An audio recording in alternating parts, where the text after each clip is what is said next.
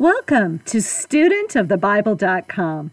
I'm your host, Renee, and I'm a Bible student. I'm glad you are too. Thank you so much for joining.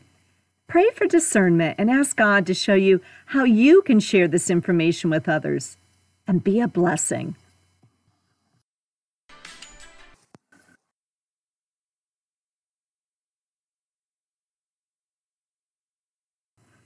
Welcome to the third podcast in my series on the letters of the New Testament. Who knew there was so much to learn about letters? I hope you found this series informative and thought provoking. I know I have. Much of the information I'm sharing with you I learned from the BibleProject.com website and their study on the letters. We have discovered that writing a letter 2,000 years ago involved a lot more than just scribbling some thoughts down on a Hallmark card, slapping a stamp on the envelope, and sending it through the United States Postal Service. I hope you have had an opportunity to consider what the religious, social, and political environment was like for these writers 2,000 years ago. Perhaps they were entering into the very first cancel culture. There were many who wanted to shut them down, figuratively and literally. Few of us will ever put our life on the line for what we write down in a letter. These authors definitely did. Most of our letter writers died painful, brutal deaths for their beliefs. Understanding this sobering fact should also help us understand the truth behind these words. They were willing to die so that others could truly live. That's complete nonsense to the world, isn't it? We reviewed the four major sects of the Jewish faith and how each of these groups would have potentially received the news of Jesus and the contents of these letters. Some would have considered the news threatening to their way of life, like the Sadducees, who were the religious elite, you know, the priests in the temple, and often friends of the political leaders. The Pharisees would have been accepting of the news if, in fact, it could be proven that this was the Messiah, and if these new followers of Jesus adhered to the strict 613 laws of Moses. They felt you had to become a Jew before you could become a follower of Jesus. The Zealots, well, they would have been excited about a Jewish Messiah as long as he was a freedom fighter and willing to kick some Roman butt. Ultimately, they were probably disappointed that their Messiah died such a painful, humiliating death at the hands of the hated Romans. But then, when Jesus rose from the dead, they again got their hopes up, only to be more confused when Jesus left Earth 40 days later with still no revolt. The Essenes, well, they probably weren't super happy about the fact that they weren't the only ones chosen to usher in the kingdom with the Messiah. They certainly were not eager to mingle with non Essenes. Remember, they considered the temple priests to be corrupt, and they essentially led a monastic existence in the desert. We then discussed the unpopular notion contained in the letters that all were created equal under God rich, poor, Roman, Jew, slave, free. Equally radical was the notion that Jesus, not the emperor, was Lord and Savior. Finally, there's an interesting use in the New Testament letters of what you can maybe call sibling language. The church was seen as a family, and people called each other brother and sister. Jesus was their brother. Again, think about how radical this was. Romans, Greeks, Jews, brothers and sisters in Christ rich, poor, slave, free, related through Christ? Hopefully, you are starting to see that the letters really were challenging and transforming their culture with the good and radical news of Jesus. They were changing the status quo. Most of the listeners of these letters had never seen or heard of the Old Testament scriptures. These letters were God inspired to address some very serious issues that were plaguing the early churches. Some letters were in response to questions that they had. Other letters were addressing situational issues that really threatened to undermine this new religion. the writers all knew that they were playing an important role in continuing the news of Jesus. In today's podcast, we're going to take a look at the form that most of these letters followed and how best to study these letters based on this form. When my kids were little, in order to encourage them to handwrite their thank you notes, I would often either create or purchase a form letter where the kids would insert certain words like, Dear blank, thank you for the blank. I look forward to using it for blank. You get the idea. Nowadays, since many of us so infrequently write a business letter, for example, there are templates in Microsoft Word that we can choose to help us get the correct form for the letter we're composing. 2,000 years ago, there was a template or traditional form that most letter writers followed. Unfortunately for them, there was a bit more than just filling in the blanks. But as we look at some of the letters, you will recognize that they do follow a certain sort of standard form. The standard form can quickly be summarized as follows The first line contains the name of the author and any co author, and sometimes a brief description of their qualifications. The next line is who the letter is written to. This is followed by a prayer of thanks, and then it's followed by the body of the letter, the real crux of why they were writing this. And then the end of the letter would conclude with a blessing, a final greeting, sometimes messages of who says hello, future travel plans, etc., and then a final prayer. It's actually quite a beautiful form. Remember that our letter writers, Paul, Peter, James, John, Jude, all wrote these letters to be read aloud I'm going to look at a few examples so that you can start to recognize the form and the flow. So, first, we're going to look at Paul's letter to the Galatians, which were the churches from his first missionary journey. And remember, this is not a church in the traditional way we think of today, brick and mortar. Most of the time, these were gatherings of new believers in, in homes. The letter to the Galatians was written around 49 AD, and we believe it was most likely one of Paul's first letters. Galatians chapter 1, and we're going to study verses 1 through 9. The first line says, Paul, an apostle, sent not from men, nor by a man but by Jesus Christ and God the Father who raised him from the dead, and all the brothers with me. So, this first line is where Paul states who the letter is from. Here, Paul is saying the letter's from him, but also from his traveling companions, all the brothers with me. Paul is also spelling out from whose authority he is speaking these words. An apostle sent not from men or by men, but by Jesus Christ and God the Father who raised him from the dead. That's quite an intro. Can you imagine introducing a speaker and saying, Next we have Dave, sent not from men or by men, but by Jesus Christ? It's quite an endorsement. But, as my dad used to say, it ain't bragging if it's true. Now, if you look at Paul's letter to the Philippians, for example. The letter starts this way Paul and Timothy, servants of Jesus Christ. So we know the Philippians letter is composed by Paul and Timothy together. Again, under whose authority? Servants of Jesus Christ.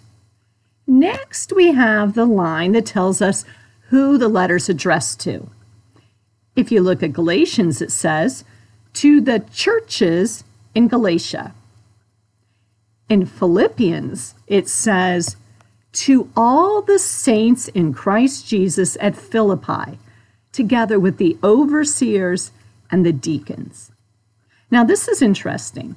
Some letters were intended to be circulated to other churches, like we know the letter to the Ephesians, and we actually call these letters circular letters. However, The letter to the Philippians is a personal letter directed specifically to them in a really beautiful way to all the saints in Christ Jesus at Philippi. You'll notice it mentions here, and the overseers and the deacons. Well, did you ever consider who's leading these early churches? Men became bishops, pastors, and deacons and led these early churches. Now, their qualifications, if you're interested, are actually explained in the letter First Timothy and also in Titus's letter. So the next line in the letter is a prayer of thanks.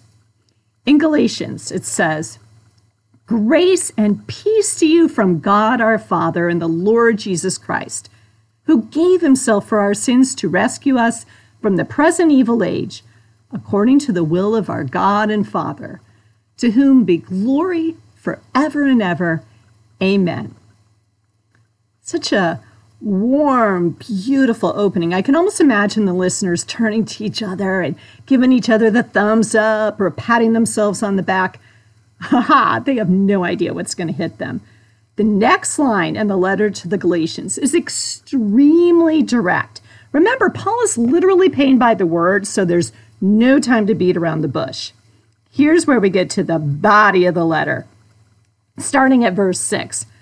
I am astonished that you are so quickly deserting the one who called you to live in the grace of Christ and are turning to a different gospel, which is really no gospel at all.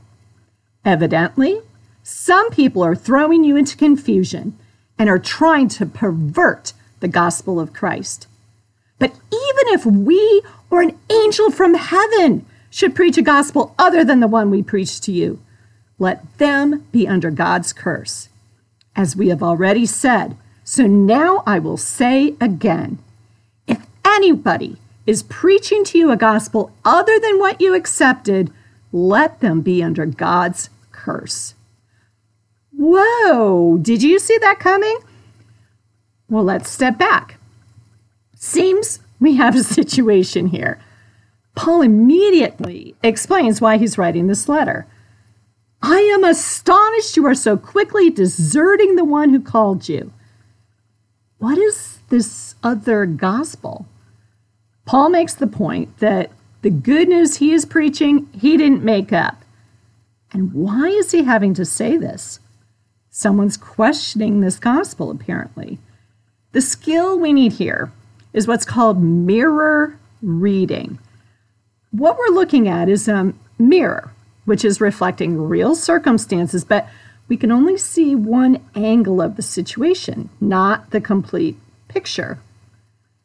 Cultural context can help us. So, this is where we need to be a detective.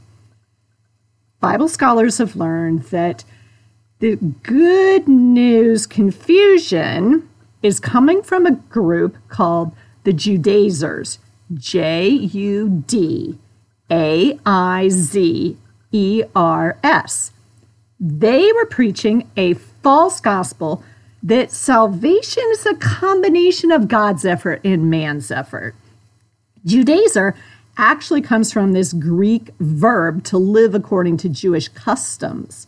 So they were teaching that since Jesus was from Israel and a Jew, therefore, in order to follow Jesus, you have to become a part of the family of Israel.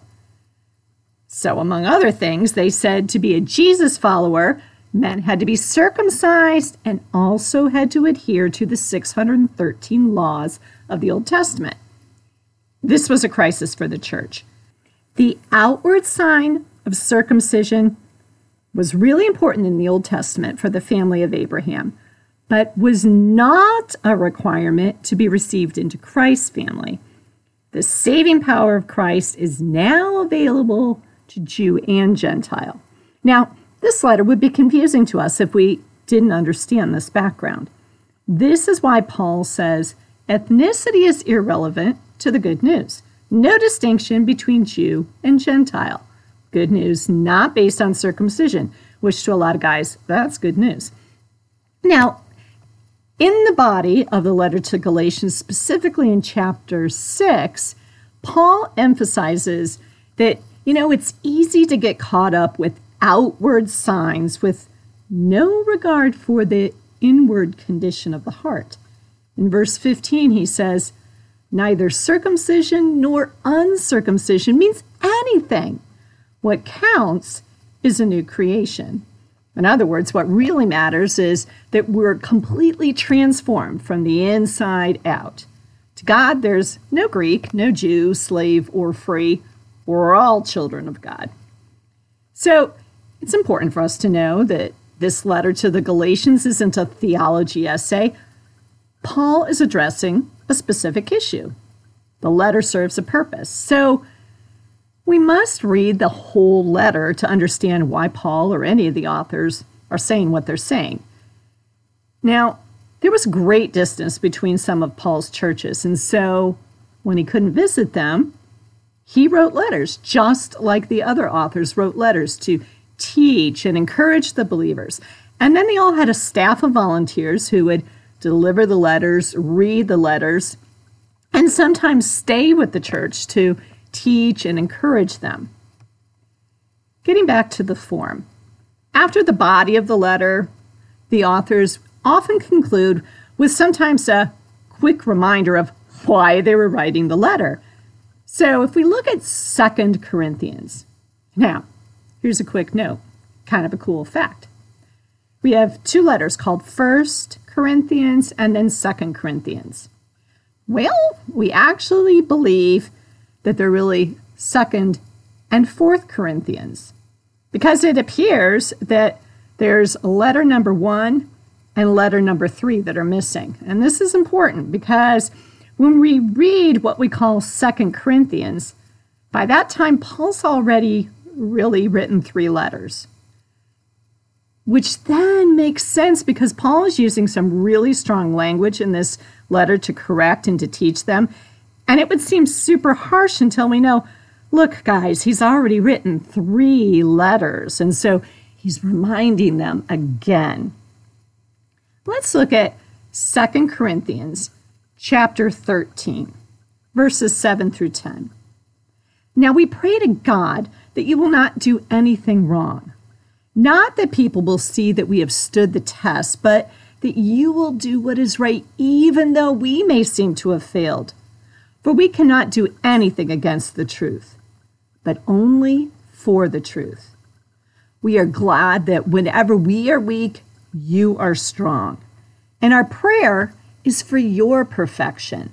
This is why I write these things when I am absent, that when I come, I may not have to be harsh in my use of authority, the authority the Lord gave me for building you up, not for tearing you down. Wow, that's some pretty awesome parenting there. Then, as with all Paul's letters, he ends with a final greeting. Many of these greetings will sound familiar to you because we often hear them in church, like, May the grace of the Lord Jesus Christ and the love of God and the fellowship of the Holy Spirit be with you all. Sometimes Paul will end his letters with hellos and goodbyes from his friends. In Philippians, he ends his letter with, The brothers who are with me send greeting, and all the saints send you greeting, especially those who belong to Caesar's household. Yeah, there were Christians in Rome and even in Caesar's household. And Paul knew him. He was saying that they said hello.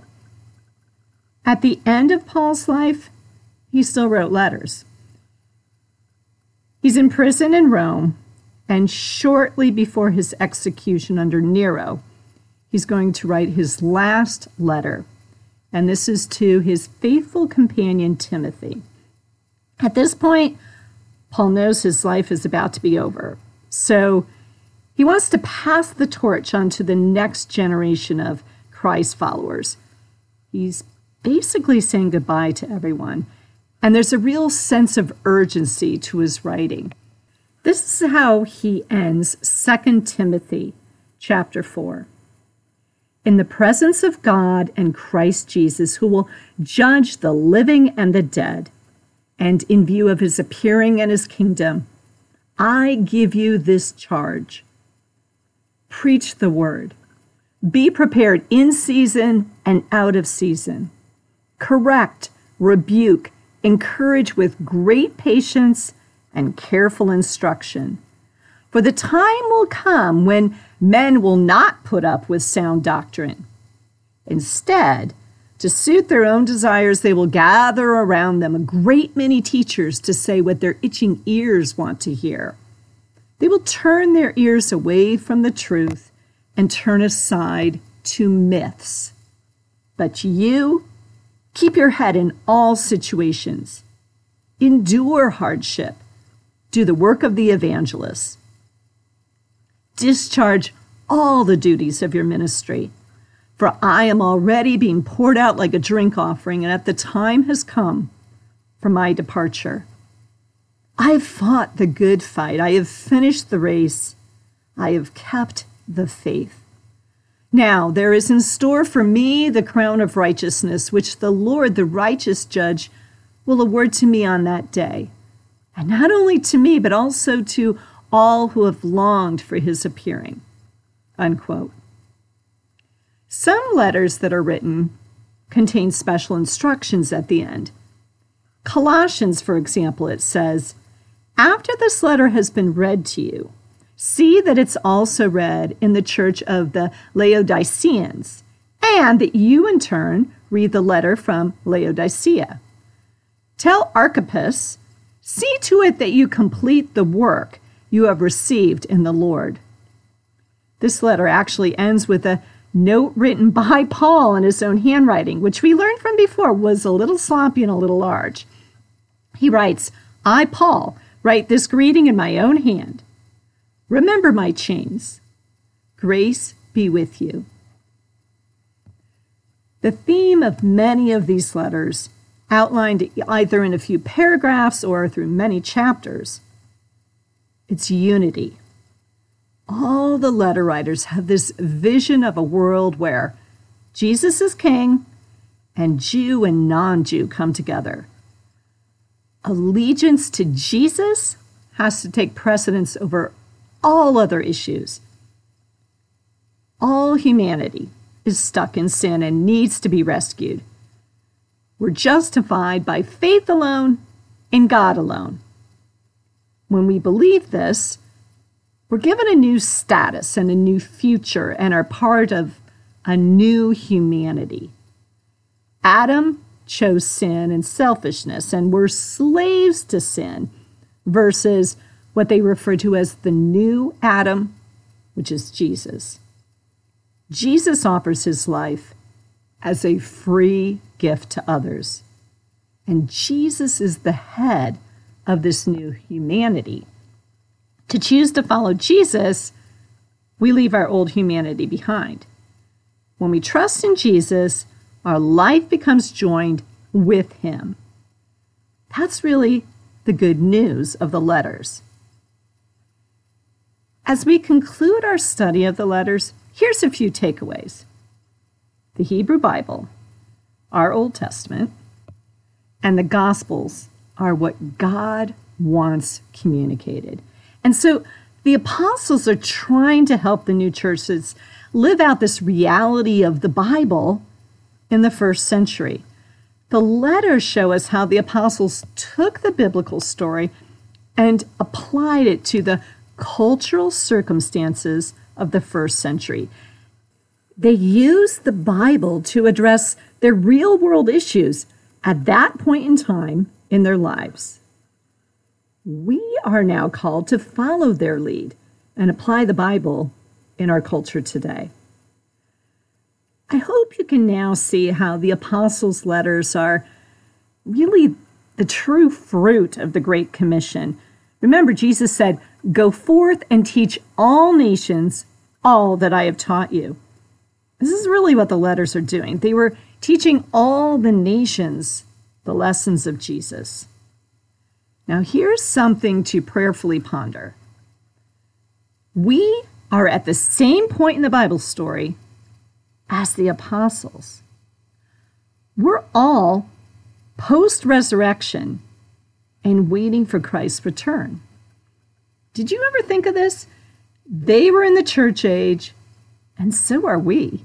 Even though they wrote 2,000 years ago, we're still in the same waiting pattern, aren't we? Well, these letters were not written to us. God has provided them for us through God's wisdom and through discernment of the Holy Spirit. We can discern how we can apply them to the 21st century. I want to end with a really powerful quote from the BibleProject.com lesson on the letters. Tim, one of the founders of the Bible Project, says this The attitude that seeks to only read and obey the Bible on a surface reading removes our personal responsibility to learn and use wisdom to live out the Bible in new and creative ways. Paul often prayed that Christians would be able to discern the will of God. He knew that his words didn't cover the complete wisdom followers of Jesus would need in every culture and every age. Our original calling to rule with God in his wisdom is given new life as we seek the wisdom of the Spirit in our modern age. And then he continues. And, as an important aside, what's interesting to note here is that history is still in the making. We're still in the era of the church, and we still have a job to do. The early first century followers knew this and were determined to write down and share the good news.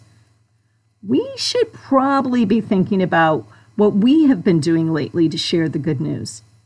He hasn't returned yet, which means we still have work to do. Unquote. I'm going to end with a doxology by Peter, and this is in his second letter. Therefore, dear friends, since you already know this, be on your guard, so that you may not be carried away by error of lawless men and fall from your secure position but grow in the grace and knowledge of our Lord and Savior Jesus Christ. To him be glory, both now and forever. Amen. Have a blessed day.